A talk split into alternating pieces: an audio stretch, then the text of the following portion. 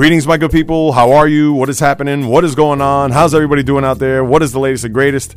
Hope everybody's doing well as we kick off a new day, a new week, and even a new month. We've now turned the calendar to March, which means we're that much more closer to the tournament, that much more closer to the opening day, and everything that's going to bloom and blossom here throughout the course of this month.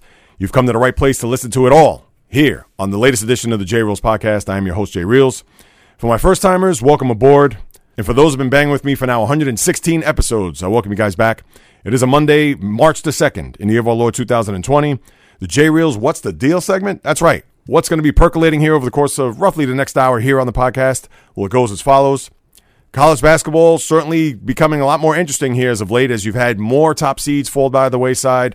We'll touch on all of that later on in the podcast, as well as what's happening in the NBA. Lots going on between this Giannis and Harden back and forth, which to me is nonsense, but I have to throw in my two cents about that and everything that's happening on the hardwood. We'll talk about what's going on on the ice, especially with the Islanders a little bit.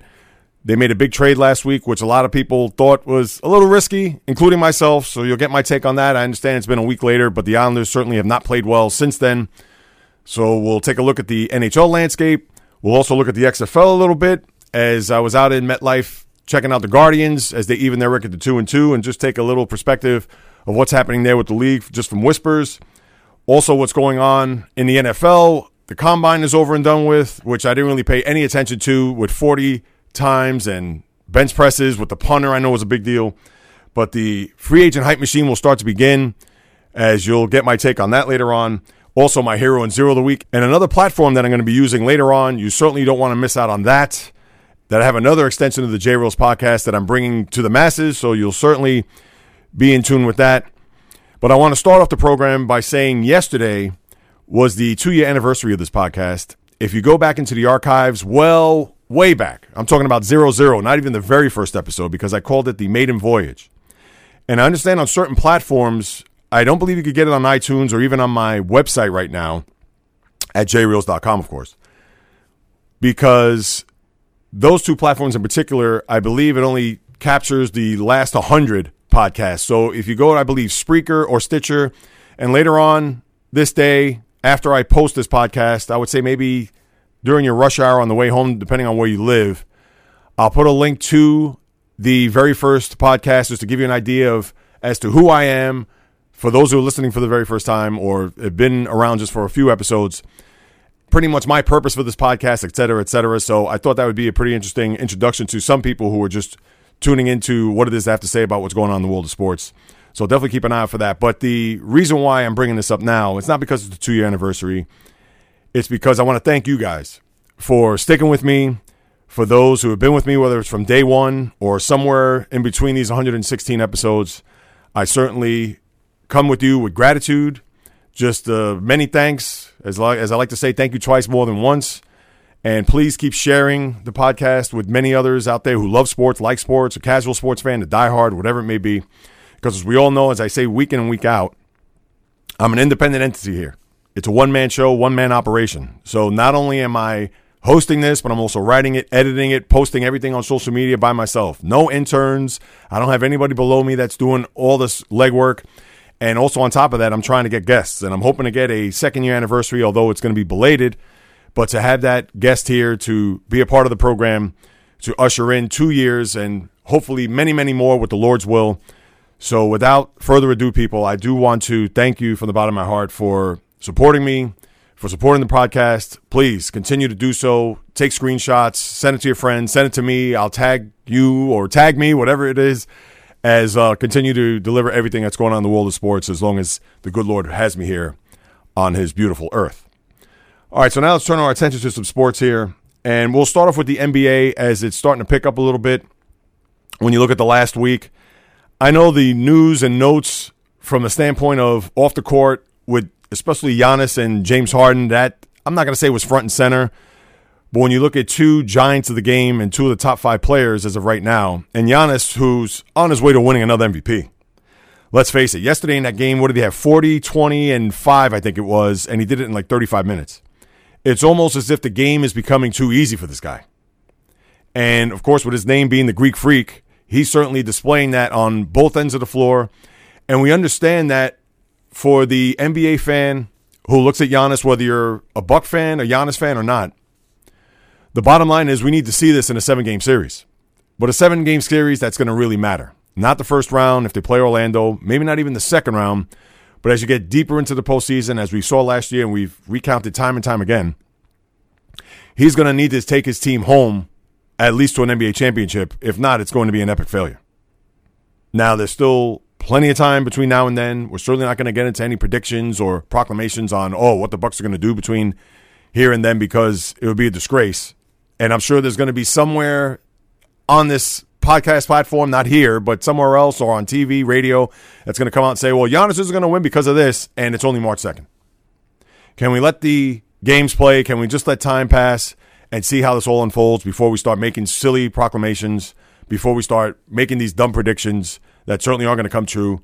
I get everybody wants to get the hot take. I get everybody wants to be the first to have this particular angle as far as the Bucks and especially Giannis because for what he's done so far this year and even going back to last year with his MVP season, the Bucks right now are looking like a formidable opponent, not only just for anybody, which of course if you've been hiding under rock, you, you certainly have missed out. And for those that are paying attention, you're watching it right before your very eyes.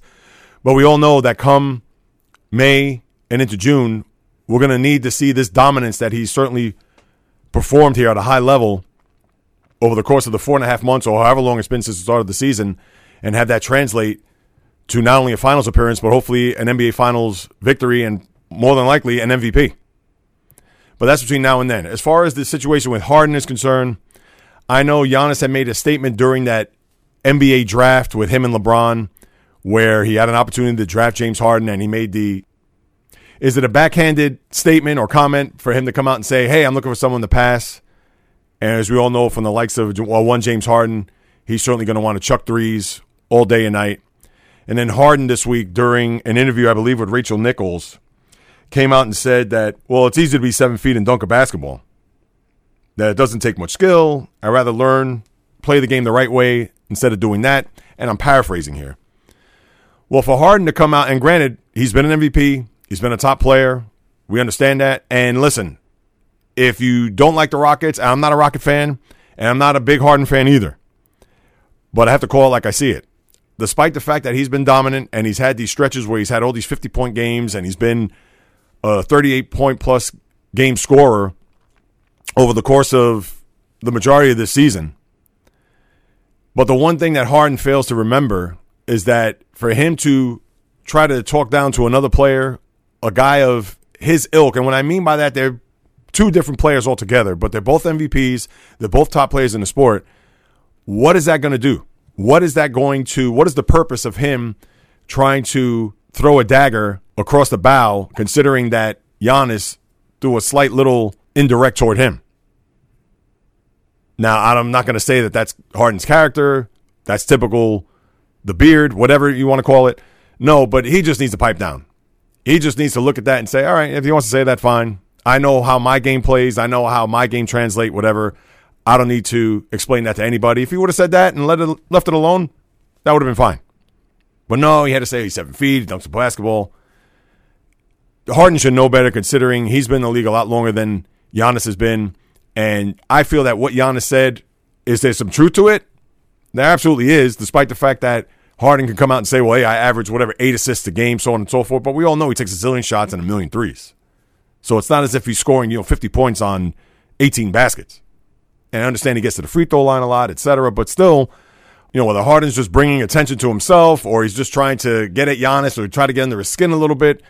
And Giannis, from what we've seen so far, he's a type of guy that certainly holds himself accountable and obviously wants to outwork everybody else to the point of not only being the best player in the league, which he's already shown, but also being the best team and hopefully holding that trophy at the end of the day. Now everybody knows I'm a Celtic fan, so it's not as if I'm clamoring for Giannis or for the Bucks or anything like that, but it just doesn't sit right with me doing this behind the microphone to know that one MVP is going to go after another, considering the way that statement was brought. And I understand I'm not James Harden, but considering that that statement that Giannis made was innocuous, it wasn't anything to really look at and say, oh, geez, he's going to come at me like that, then I'm going to fire back at him. So Harden needs to chill out a little bit, despite the fact that their team has been playing well, especially since they've gone small ball, and we'll get to that in a minute. But the Giannis Harden thing would be interesting from this regard. If both teams do play against one another in an NBA final, of course, they already set the stage as far as juicy storylines, drama, whatever you want to call it. But again, that is a long way down the road. Who knows if the Rockets are going to get there, considering the opponents out west, and despite the fact that they've been playing well here, there's, there's a long time between now and then to even think about a possible Houston Rockets Milwaukee Bucks NBA final matchup. So that was the one thing that just made me raise an eyebrow, just wondering why Harden did that, and eh, I don't know. And I just figured I'd start with that only because the Bucks have been just red hot, and as I've said last week, and I'll say time and time again, it is NBA Finals or bust, and I'm talking about victory. And we get that if they go up against the Lakers or the Clippers, especially those two teams in particular, and more so even the Lakers, the Bucks have had a season that they're on the course of winning 70 games. Are they going to do it? I don't think so. They'll probably fall short. It may be a 68-14, maybe even 69-13 type of season, but when you have that type of year, when you're reaching the high 60s, close to 70, I mean, just ask the Golden State Warriors. They win 73, and we all know what happened up three games to one, and they lose in seven to LeBron and the Cavaliers.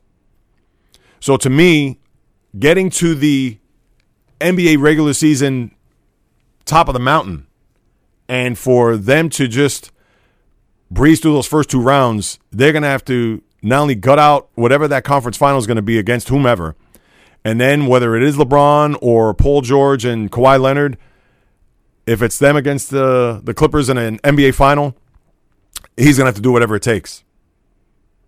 And we've seen it last year. Teams are going to defend them differently when it gets to the postseason. Obviously, the familiarity of watching a player over the course of a week and a half, two weeks, being able to slow them down, exploit their weaknesses. Obviously, you don't want to get Giannis in transition. You want to keep him out in the perimeter if possible. You're going to have that wall of people, two or three bodies to try to slow him down or try to physically. Now, the game is much different because it's not like the 90s where you're going to throw Anthony Mason and Charles Oakley and guys like that, where you're just going to not only build that proverbial wall, but also hack him in the process and get him off his game and get him into his deep into his mentals and psychological well-being. But the Bucks, this is uh, going to be it for them. This is a year where they certainly not only have to make a final, but uh, certainly win, considering what they're doing, going to astronomical levels here in this NBA regular season. And before we go through the NBA, real quick, a couple of things I want to touch on. I know LeBron had an interesting weekend as he split in Memphis and New Orleans, going up against the top two picks this year in a one Ja Morant on Saturday and last night against Zion Williamson. Now, the Pelicans played the Lakers earlier in the week out in LA. So we got a little bit of a taste of LeBron and Zion, which a lot of the, and again, I get that people want to dredge up stupid storylines, the whole LeBron's rookie season to Zion's rookie season. I'm going to get to that in a minute. But LeBron certainly heaping a lot of praise on these two guys. Ja Morant, who had just a phenomenal game there on Saturday night as Memphis wins, and of course throwing a lot of bouquets at Ja's game, being just a factor and a force on a Memphis team that's certainly been feisty here and looking to make an eighth seed in the Western Conference. And then last night with 35 points for Zion Williamson, which is a career high, but certainly was not to outstage LeBron's triple double as the Lakers win 122 to 114 saying that the league is in great hands. Had a moment there at half court after the game. Of course, not much was revealed as far as what did he say to the young fella, but certainly pretty much what he said was, I want to lay the foundation for these guys that if they ever need to come to me for advice or for just an ear, whatever it may be, that he's going to be there and pass that along to a lot of these guys that are certainly going to be the pillars of this league for years to come, which is typical LeBron. And you got to give him props for that and kudos to him as far as wanting to extend to the younger guys in this league, knowing that a lot of these guys that are playing in the league now have looked up to him and him being this superstar of the generation. Now, I'm going to start with the whole Ja Morant and Zion Williamson rookie of the year. To me, it is no doubt about it that Ja Morant your rookie of the year. So for anybody who's going to look at Zion, and he could play all the games from here on out, but he just doesn't have enough body of work that Ja Morant does and it's not to knock Zion Williamson because he was hurt for the first, whatever, three months of the season. But to all of a sudden think that Zion is going to be in this race to be the rookie of the year, you got to be off your rocker. And for somebody to come at anyone with that particular take. I don't care if it's on TV, on some of these cable networks or other podcasts, but and we get it's clickbait material, but you don't want to be the first one to come out to say, "Oh, well, I think Zion because he's been that much more dominant and look, his team may still make the playoffs and even if they make the playoffs, he should definitely be the rookie of the year." Even if they do make the playoffs, I don't think Zion Williamson should be rookie of the year unless he's averaging 50 points a game, which we know that's not going to happen. So people need to kind of pump the brakes on that and let Ja Morant. Now, if Morant gets hurt, I would even think that if he would not have played another game, he would still get the rookie of the year because of the body of work that he has. And what is it? Uh, how many games do we have left? We got to be close to 20 some odd games if I do the math. You have 22 games left as I'm looking at Memphis' record right now. They're 29 31. So 60 games, and I don't know if he's played in every one of these games, but even if he hasn't, let's say he's played 55, Zion, the, when it's all said and done, he's probably going to play 35 games. So you mean to tell me Zion's going to be more deserving, even if Ja wanted to play another game, and then Zion were to go on this rampage here over the last six weeks of the season, and then right away, oh, you got to give it to Zion? Uh, give me a break. Nonsense. And then the other thing about these people coming out trying to compare LeBron's rookie year to Zion's rookie year, they need to find another line of work to do because there is no way that you could even think to compare Zion, who's played literally two handful of games, to LeBron's body of work in his rookie year back in the 2003 2004 season. It goes back to the whole wanting to get the hot take or to make the argument that Zion is certainly worthy of comparing not only rookie of the year stats against Ja Morant, but even LeBron James 17 years ago. Uh, that doesn't make any sense to me. I don't know what it is about people wanting to pop off and think that it's an actual storyline to compare the two, knowing that Zion has been in the league five minutes and played in these games for like 20 minutes. And for to make these comparisons, it's just silly. It's a waste of time. I'm not the guy that's going to be on here to think, oh, yeah, well, when you look at his stats and his percentage rate, I don't, go somewhere else with that because you're not going to find that here. And I think a lot of people will agree, whether you're the young sports fan or the older sports fan like myself, to think that there's no way that those two should be in the same sentence. So I just needed to get my two cents off of that because that just irked me to no end having to read about that or even hear about that earlier this weekend. People, please, I understand you may be desperate for some sports angles or for some fodder, sports chatter, some sort of debate, but that is just a terrible angle by any stretch. And I don't know what producer or what exec said that, yeah, that sounds like a hot take. Let's go ahead and roll with that. No, no. That person needs to find something else better to do as well. So, so as we get through the league here, we talked about the Bucks 52 and 8, winning 6 in a row. You can forget about the Raptors or even the Celtics for making a run as they now have a double digit lead in the conference on both teams. As we said time and time again, Celtics and Raptors are going to be interesting from the standpoint of who's going to have the home court for that second round if they do happen to play one another, and you would think that they will. So, with the rest of the conference, it's pretty much been status quo. You're looking at Miami, Philadelphia, and Philly had an interesting game yesterday. No Ben Simmons, no Joel Embiid, who's out with his shoulder.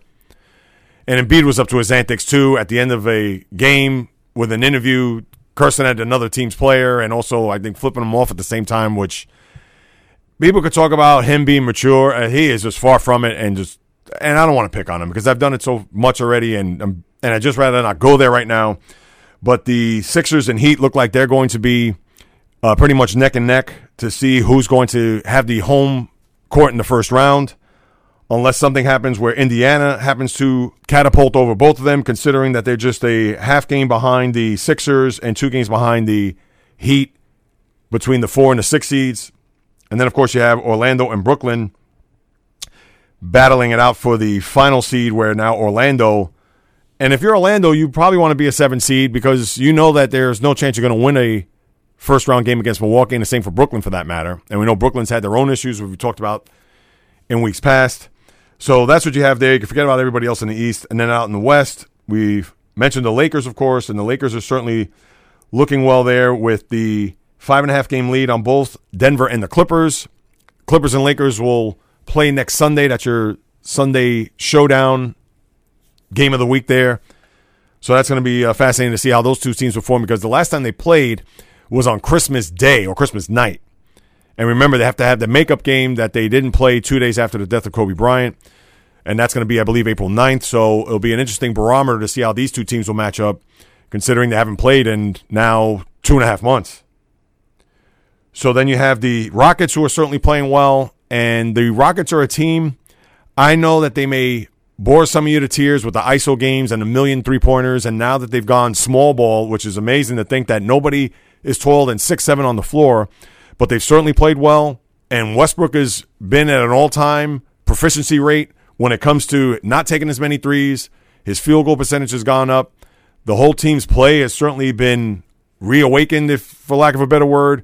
That now they're looking to see if they can even try to push to get to a two seed as they're just a game and a half behind Denver and the Clippers.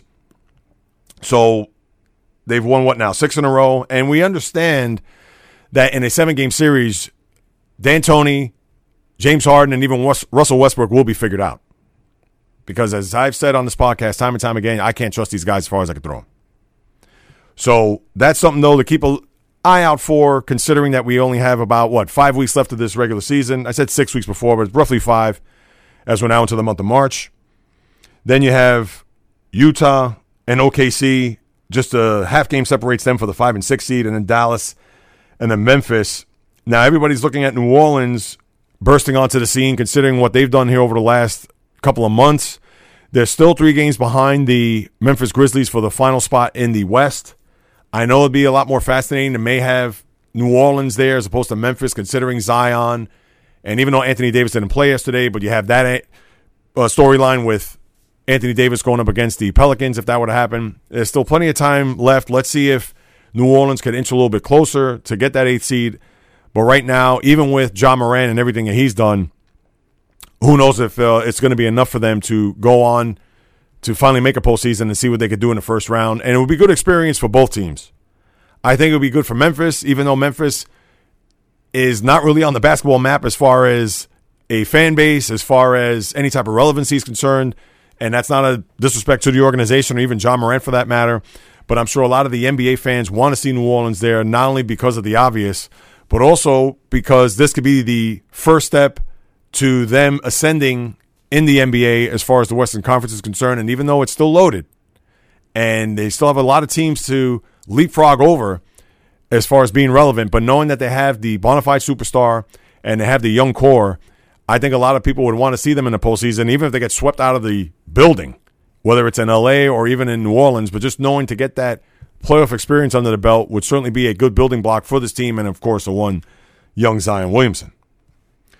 So that's pretty much what you have there in the NBA. And then the bottom, after New Orleans, you know, Sacramento and San Antonio are still in the mix there. They're all tied with New Orleans and three games behind Memphis. But a lot of people think that even with Popovich there as a coach and Sacramento, they do have some young talent. A lot of people think that they're not, not going to be able to make a push to get to that final seed. So although they're still in the standings and you can't count them out just yet, but I know a lot of people looking at as more as New Orleans and Memphis trying to get that final seed there out west. And I know for a couple of weeks I've been uh, meaning to give you the over unders up until this point, and they are very ugly.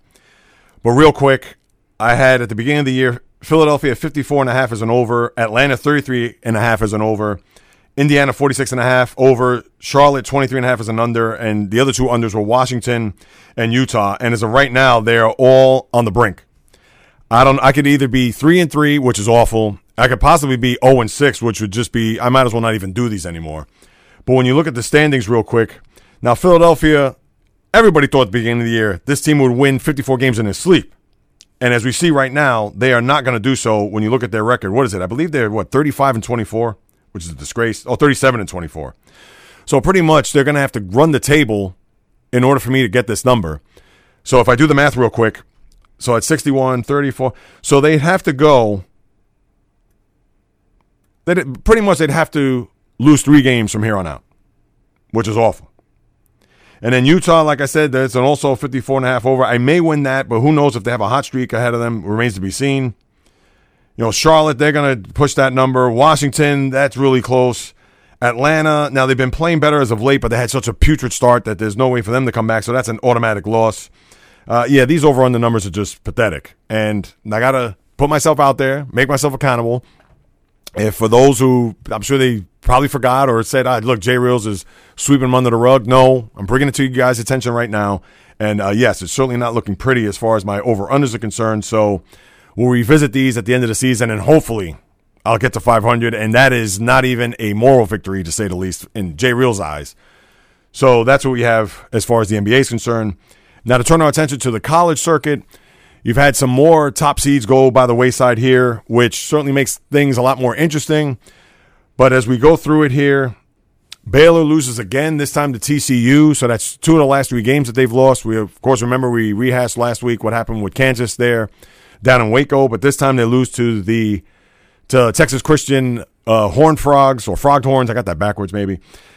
Where the guard Desmond Bane had 19 of his 23 points after the half, including the final eight points as their team went on an 18 to 1 run.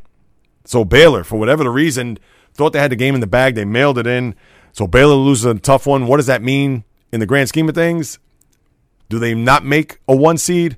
Chances are they probably will, considering the body of work, unless they just implode during the conference championship week. But Baylor will still be in good shape to possibly get a one seed. But you had another upset there with one of the top seeds there, including Baylor, who, as we all know, has been a pretty much number one throughout the whole college basketball year, or at least for the start of the year, because you had a, lot of number ones fall there from November to about New Year's Day. You had Florida State losing to Clemson.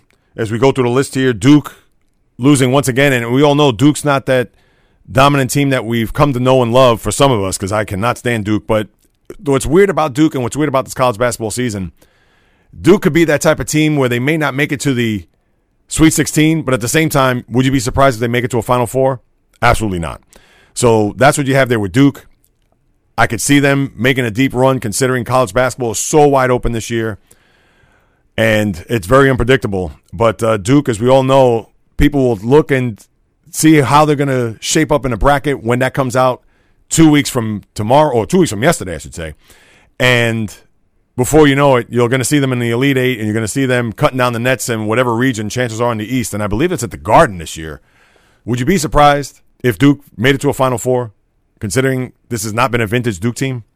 Absolutely not. Then you have Michigan State beating Maryland. How about St. John's? Give it up to them. Creighton gets blown out 91 71 behind seven three pointers by Greg Williams Jr. So St. John's, who certainly had nothing to cheer about. So kudos to the Red Storm. And as we look through college basketball, and as I've said last week, and here we are now with the rankings, you figure Baylor's going to probably take a step or two back. Right now, Kansas will be your number one, as we know. Gonzaga will probably move up as well as Dayton, as they won yesterday. So Baylor will probably go to four, where Gonzaga and Baylor will be your two and three. San Diego State will probably hover around there. Then FSU and Duke will take a couple notches back. Kentucky will move up. Maryland will move down. So will Creighton. So you would think Louisville, Villanova, and maybe Seton Hall will crack the top 10, where you'll have probably Duke, maybe between 8 and 10. Maryland and Creighton will be out of the top 10. So you'll probably have Louisville and Villanova move up. And if I had to guess right now, your top four seeds in the region will be Kansas, Gonzaga, Baylor, and who knows, it could be Dayton or San Diego State.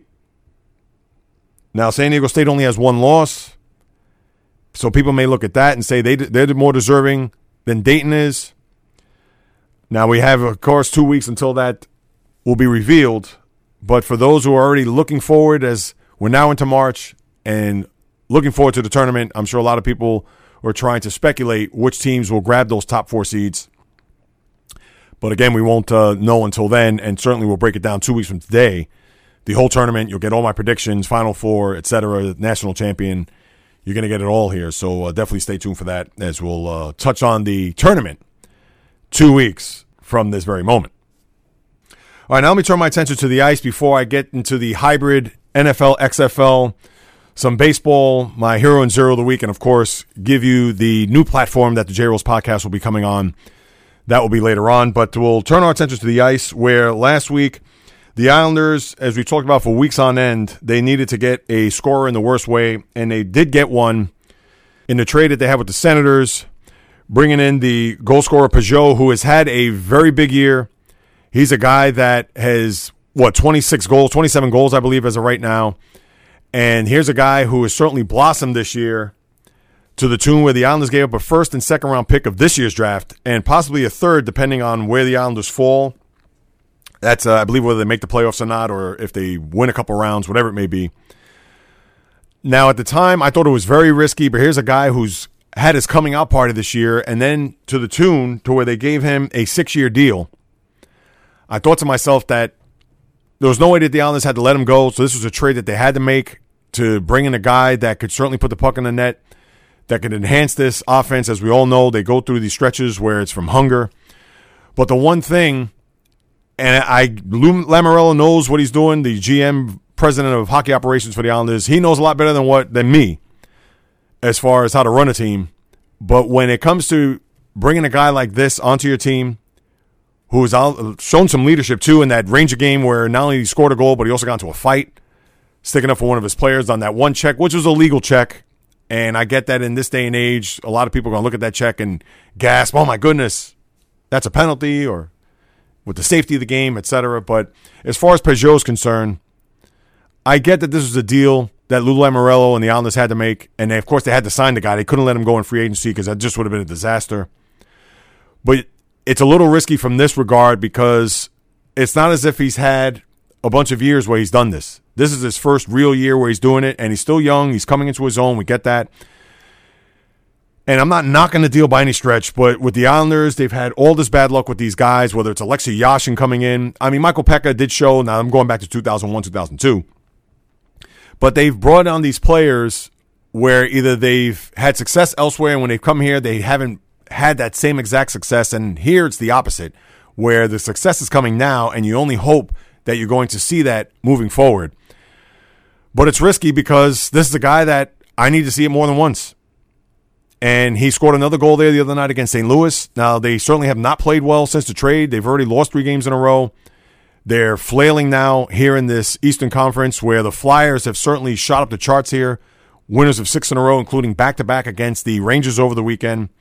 And the Rangers, of course, have done very well, and they're certainly making a surge as well. But the Islanders, real quick, you just wonder if this trade is going to pay dividends down the road. And I get why worry about that now. Just get through the season, worry about the six years later.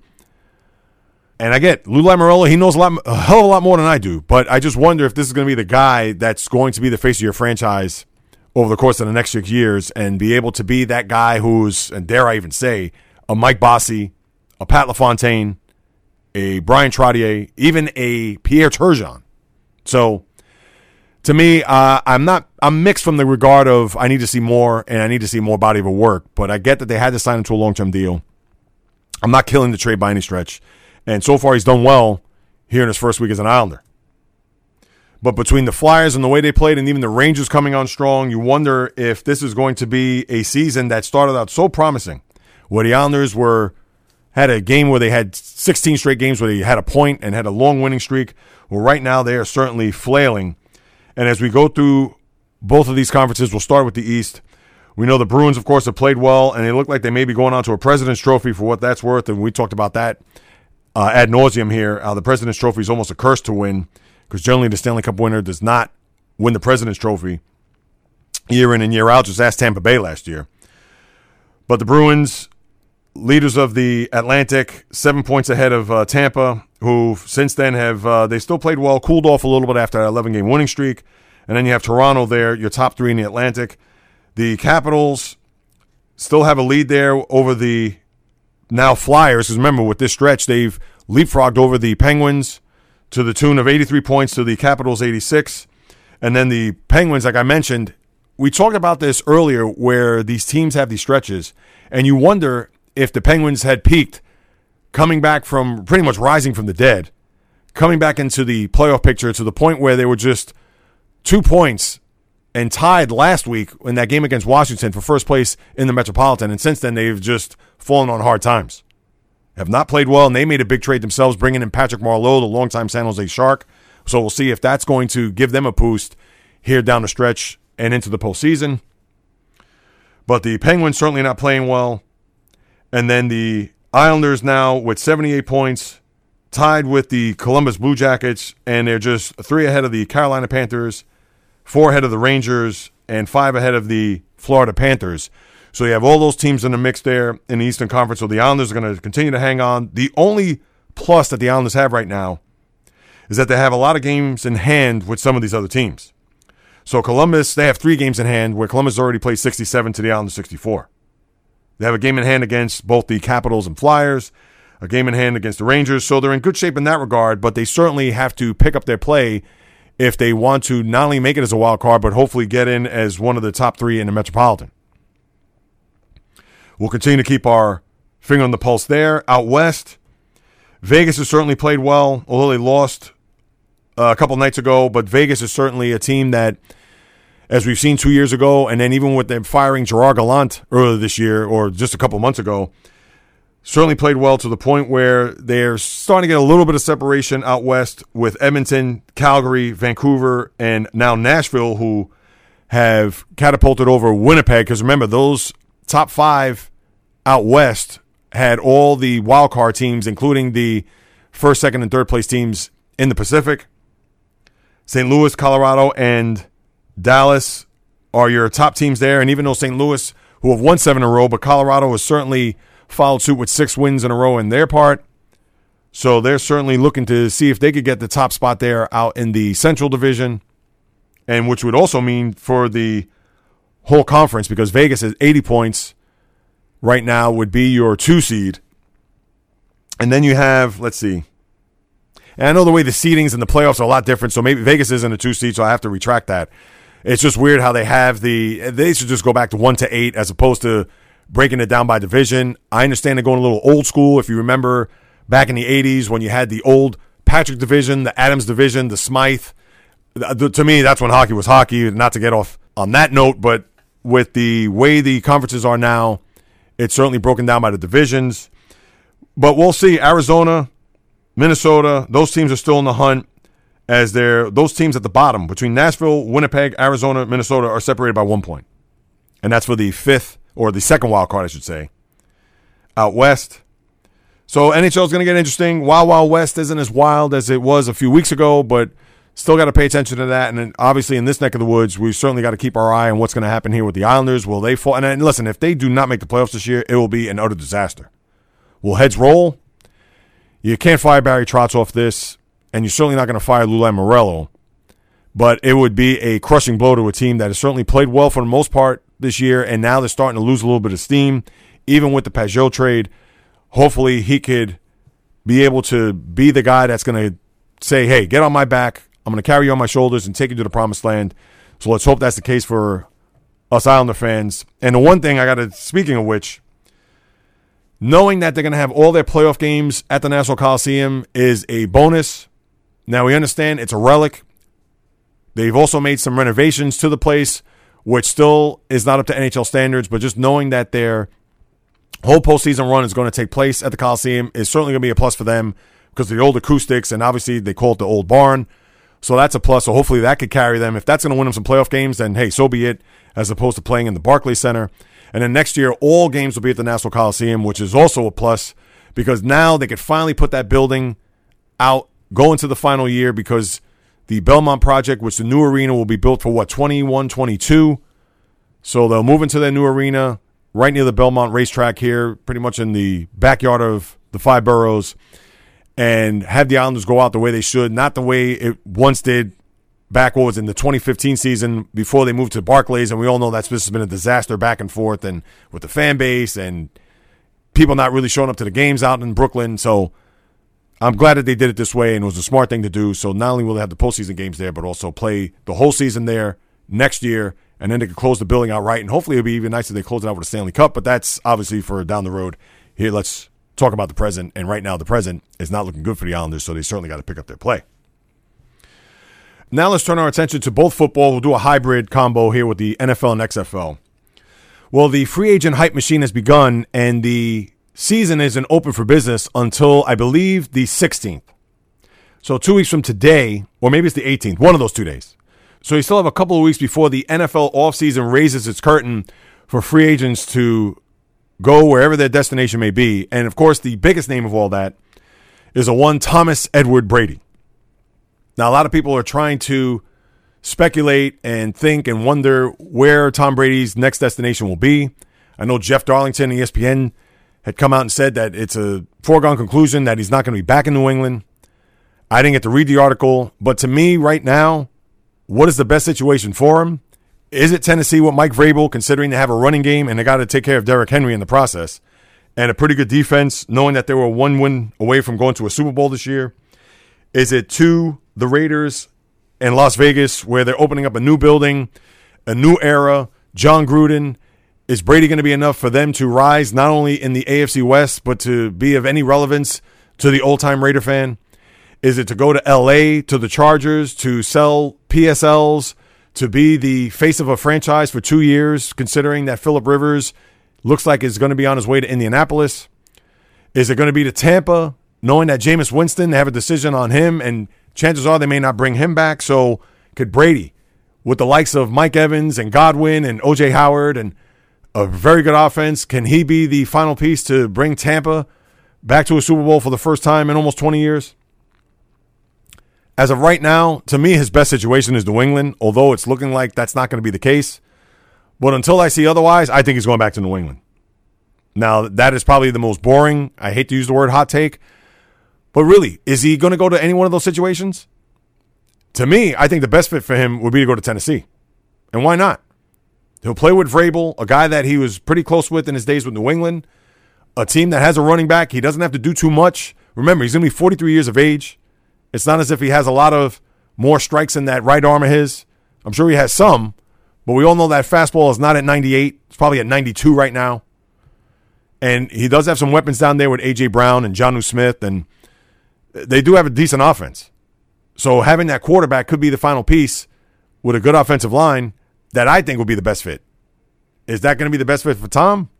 Nashville, Tennessee to call us home for two years? Eh, I don't know. So to me, until then, I think he's going to stay in New England because there's just not another team. And then there was rumors about the Giants this week. Uh, give me a break. I mean, whoever came up with that one, again, find something else to do. That will not happen in a zillion years. They just drafted a quarterback. Why would they even think about bringing in Tom Brady? So you have that. I know Joe Burrow said that he would play in Cincinnati if he would be to be chosen as a number one pick there for the Bengals, and that's good because the Bengals certainly need a quarterback with their new head coach Zac Taylor. I know AJ Green, they're going to franchise him. So you figure if they bring in the quarterback and AJ Green, was out all last year with injuries, hopefully he could have a renaissance of sorts when it comes to playing with a new quarterback. I'm sure there are going to be some growing pains, but kudos to AJ Green. I know he's a guy that said that he wanted to stick it out in Cincinnati. He didn't want to be that guy to bounce from team to team or go ring chasing. So big up to him. Dave Gettleman had come out here, the GM of the New York Giants, saying that they're open for business as well.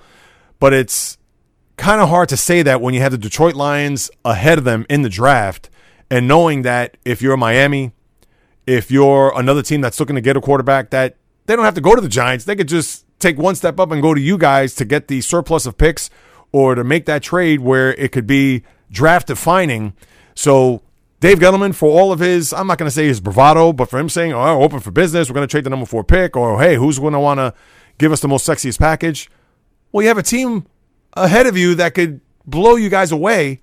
So if you're looking at the Dolphins, who are one slot behind you, all they got to do is go up two slots with all their number one picks, and they can say, forget the Giants, we'll go to number three.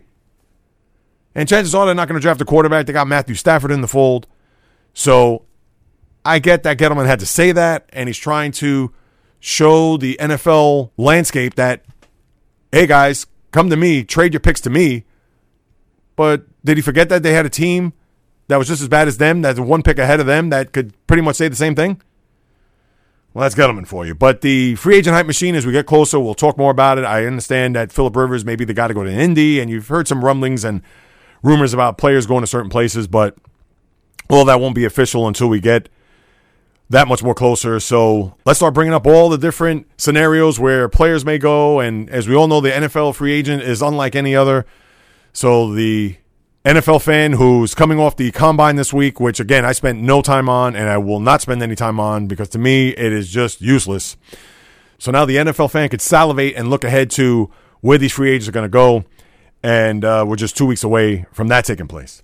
As far as the XFL is concerned, the Guardians there a couple days ago, uh, they had 12,000 in attendance, which was 5,000 less. I understand it was a chilly day, wasn't as cold as the opener there a few weeks ago when they played Tampa. The game was not bad. It was 17 14. Their quarterback played pretty good. Luis Perez, who took over from Matt McGloin, who had a rib injury that he suffered the week before. I believe was against St. Louis. But for the Guardians, who now are 2 and 2 and won both games at home, for them to try to see if they could get their equilibrium back and make some noise in this uh, Eastern Division. I know it's funny just to even think about you know talking XFL, but here they are. They go on the road before they come back home the following week against Houston. And I believe, I don't even know who they play this week. That's a bad job on my part. But uh, I do find the football and more entertaining than I ever thought it would be. Now, for a 17 14 game, there wasn't a lot of excitement, but it you had the one big bet. There was one drop pass in the game that was just, uh, you couldn't even believe it. But the game isn't as sloppy as a lot of people may have thought it would be. It's entertaining at times. I love the kickoff rule, as I said a couple weeks ago. If you haven't watched, you got to check it out, see for yourself. I'm sure it's on YouTube somewhere. But the game, it's not bad. It's not. And you know what? If they could somehow, some way, just continue to make it better and just have the level of play, it looks like it's even across the board. I understand you may have a couple good teams. You know, DC and uh, Dallas, I believe, were your two teams that or Houston, I should say, was uh, was undefeated coming into the weekend. So when you have some teams that certainly are, although it may be the same playing field, but at the same time, you're going to have teams that are better than others. That's just human nature. But uh, let's see as we get now into week five, and it's only a 10 week season. As we get deeper into the season, we'll see how the attendance will be. We'll see if the game is progressing. Uh, to me, it's pretty much been on the same wavelength going back to week one. I don't know if the interest has waned a little bit amongst the fans. I got to find that out. I haven't really gotten a taste from other people as to them latching on to the XFL for the diehard football fan. That's something that I'll look ahead in the weeks to come. And I'll be out there in two weeks, so I'll get a better pulse and bring that to you two podcasts from now. But uh, XFL, again, it, it, it's if I had to say on a scale of one to 10, I may be generous in saying this but it's a seven. Now, listen, it's not going to be anything close to the NFL. You can't even compare it. They're light years behind. But at the same time, it is not awful. So that's my take there on the XFL. Quickly with the baseball, thank God we don't have to worry about the Astros and the sign stealing nonsense, at least for this week. I get if you want to look at the players, what was it, five players were hit, or I should say in five games, players were hit seven times with pitches for what that's worth, I'm not going to get into that. I mean, that's no big whoop. Uh, yes, it's alarming. Is it something to maybe discuss? Quite possibly. But until the games matter, until the games count, because I haven't watched any of these games, to me, it's just a waste of time. I can't. I haven't watched one pitch of any innings of any of these games. So, and I'm not going to do so until the games count. And that's what, another three and a half weeks. So before you know it, the baseball season will be here. But the one thing I can talk about here, if you're a Yankee fan, for those who are wondering, for those who are worrying, let me pull you off the ledge right now. Your team is going to win 100 games by accident. There is no way that this team is not going to perform at its optimum level in 2020. And I get that Luis Severino is going to have Tommy John surgery, so you're not going to have him that all this year. Now you have Giancarlo Stanton, who I know that it's pretty much the Yankee fans' ire at this point as he has not been healthy now, going back to last year and how now pretty much the start of this year, as chances are he may not even make it to Baltimore to open up the season. He has his calf injury. But the one big guy that I know the, a lot of the Yankee fans are certainly wondering and worrying about is one Aaron Judge, where he has his shoulder injury, where he's, for whatever reason, he could throw, but he can't swing a bat. He's, it's been aggravating him. And I get a lot of people going to look at it. What is his offseason training program? Is he lifting too many weights? What is happening? I am not a trainer. I am not a strength and conditioning coach by any stretch of imagination. Who knows if they need to scale back on these workouts? I don't know. Maybe that's what it is. Maybe they need to increase their flexibility, range of motion, things of that nature, as opposed to trying to bench press 9,000 pounds or trying to curl 4,000 pounds. I don't know. I can't put a finger on it, people, but I will say this. If you're going to look at this team as being a failure this year, you, you need to get your head examined. This team's going to win 100 games in sleep. Now, the Rays are going to be good in their division. And the Red Sox, I'm not going to even say they're a wild card, but the Red Sox are either going to win 83 or they may win 90 or they may win 75. But they're not going to contend with the Yankees in this division. Toronto is young, so they're going to be on the come up, but they're going to have their growing pains. And you can forget about Baltimore. So if you're thinking that the Yankees are going to have this type of year where, oh, all these guys are going to be injured, what's going to happen? This team is made for October. That's it. So if you're even thinking about how this team's going to perform this year, oh, geez, we're going to lose this guy. We don't have Stanton. We don't have Severino. Look at this starting lineup. I can't believe this pitching. We're going to have to get a pitcher in here. What is Cashman going to do? Relax. Why even, uh, if you're even thinking about trading for a pitcher right now, as long as Gerrit Cole is your man throughout the course of the year, you forget about it. That's it. You can have me be the fifth starter, and the Yankees are going to be fine. Don't even worry about Stanton. I get that he makes all the money, and uh, he's going to be a whipping boy to a certain degree. But at the same time, how could this team not win 100 games is beyond me. So you guys need to pipe down on that. So that's all I got there with the Yankees. As far as anything else, not not many news and notes. I know Chris Sale, he's going to be on the IL with pneumonia, although he faced some live pitching there yesterday, but he has this illness. Now, I know he's facing live pitching, but if he has this illness, why is he here going up against the batters in a simulated game? I don't know. I guess he's got to get his work in somehow. Well, good for Sale. And then the rest of the major leagues, again, I can't pay attention to any of these games, people. I'm sorry. That's just how I'm cut. I don't watch the NFL preseason. I'm not going to watch the NBA basketball preseason. I, I just it, wake me up when the season starts. That's it. So we could just all put that to rest until the season starts, and we'll certainly keep our eyes on what's going to happen in baseball throughout the exhibition as far as any injuries, news notes of that type of uh, material as we move along. All right, so let me wrap this up here, give you a little taste of my hero and zero of the week. My hero of the week, and this is going to be a surprise, people, is the one Scott Boras. Why Scott Boras? Well, he's going to fulfill a request from Rob Pelinka, who is the Lakers GM, VP of basketball operations, through Kobe Bryant to bring on the teenage daughter of John Altobelli, of course, one of the nine people who perished in the helicopter crash there with Kobe Bryant, Gianna, among the others. Uh, fulfill this request for the daughter to become an intern at the Scott Boras Empire somewhere out in California to be an agent. So to think, I guess that's a no brainer when you look at it from that regard. But Scott Boras, as everybody knows, he's pretty much vilified amongst a lot of people in baseball. But if you're going to be vilified, obviously you're doing something right as far as his uh, clients and his performance of bringing all these big contracts. Whether your name is Gerrit Cole, Anthony Rendon, I don't have to go through the whole list, and that's just this year. So imagine in the past when he had A Rod as his client, Bryce Harper, etc kudos to Scott Boras for doing that. And again, I understand that may be a layup, but he didn't have to do that. But in light of the tragedy and him wanting to fulfill that request, that's a good job on his part. And then the zero, sadly, we got to stick to this particular theme. The zero of the week are the LA deputies for allegedly sharing these photos of the helicopter crash. If that is the case, uh, these guys need to be not just suspended, they need to be fired. And I get people going to say, J Reels, who are you to tell these people that they need to be let go or fired? I mean, come on. How is this even possible to think that they took these photos and they were sharing them and that maybe they didn't know who was on board at the time, so maybe they were just doing that as part of the job. But just knowing that after the fact, when you found out who was on that helicopter and who crashed, and we get that Kobe Bryant's going to be the name front and center but still, at that point, you got to hit the delete button, my guy. I mean, that is just a bad job on their part if that's the case. So they are going to get my zero of the week. So that will do it for this week's podcast, episode 116, almost in the books. One other thing that I'd like to share with everybody a new platform for the J Reels podcast, as I touch on every week as far as my social media is concerned. And you can, of course, follow me, whether it's on Instagram at J Reels, Twitter, J Reels1, just a number the J Reels Podcast on my Facebook fan page or an email at the J Reels Podcast at gmail.com. Please, any questions, comments, criticism, praise, whatever it may be, I'm certainly open to it. So you could contact me on any one of those, send me a DM, whatever it may be. But now to add to that, the J Reels Podcast also on Instagram. That's right.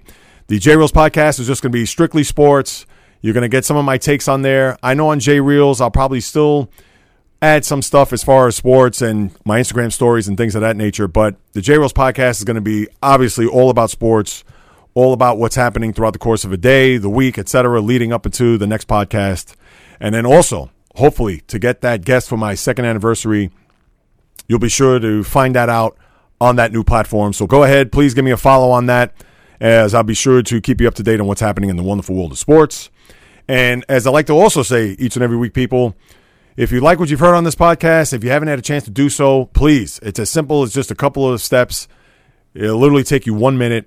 If you could go to any of your podcast platforms, wherever you certainly download or listen to them, whether it's on Apple, Google, Spreaker, Stitcher, Spotify, iHeartRadio, Luminary, etc. Just go ahead and subscribe, leave a rating, post a review. What that's going to do is just increase the visibility of this podcast amongst the plethora of podcasts that are out there, not even just sports, but overall. And in turn, hopefully that will increase the visibility, not only of this podcast, but also generate interest for those who aren't familiar with the J Reels podcast to attract guests, whether it be former athletes, current athletes, podcasters, even sports writers, bloggers, broadcasters, you name it. I want to get the whole gamut of sports people on this podcast. And as I said at the very top, being a one man operation, trying to juggle all this, it's certainly a tricky task, but at the same time, it's something that I love to do. So by any means, it is not work, but at the same time, you know, it certainly does take a lot for me to do so. But uh, please, if you could go ahead and subscribe and do all those things, rate, review, I'd be greatly appreciated. And thank you so much for listening to this episode and all the others that have been with me on board from day one. And for those of my new people who are following me now and moving forward, I hope you come back for many, many more as I love to discuss everything that goes on in the world of the diamond, the world of the ice, the world of the gridiron, the world of hardwood, the golf course, racetrack, tennis court, you name it. From my lips to your ears, from my heart to your soul, from where I am to wherever you are. The J Reels podcast always comes correct, direct, and in full effect. From the South Bronx, the South Beach, the South Central, the South Pacific, and all points beyond, peace, love, and God bless everybody. And until next time on the J Reels podcast, on the flip, baby.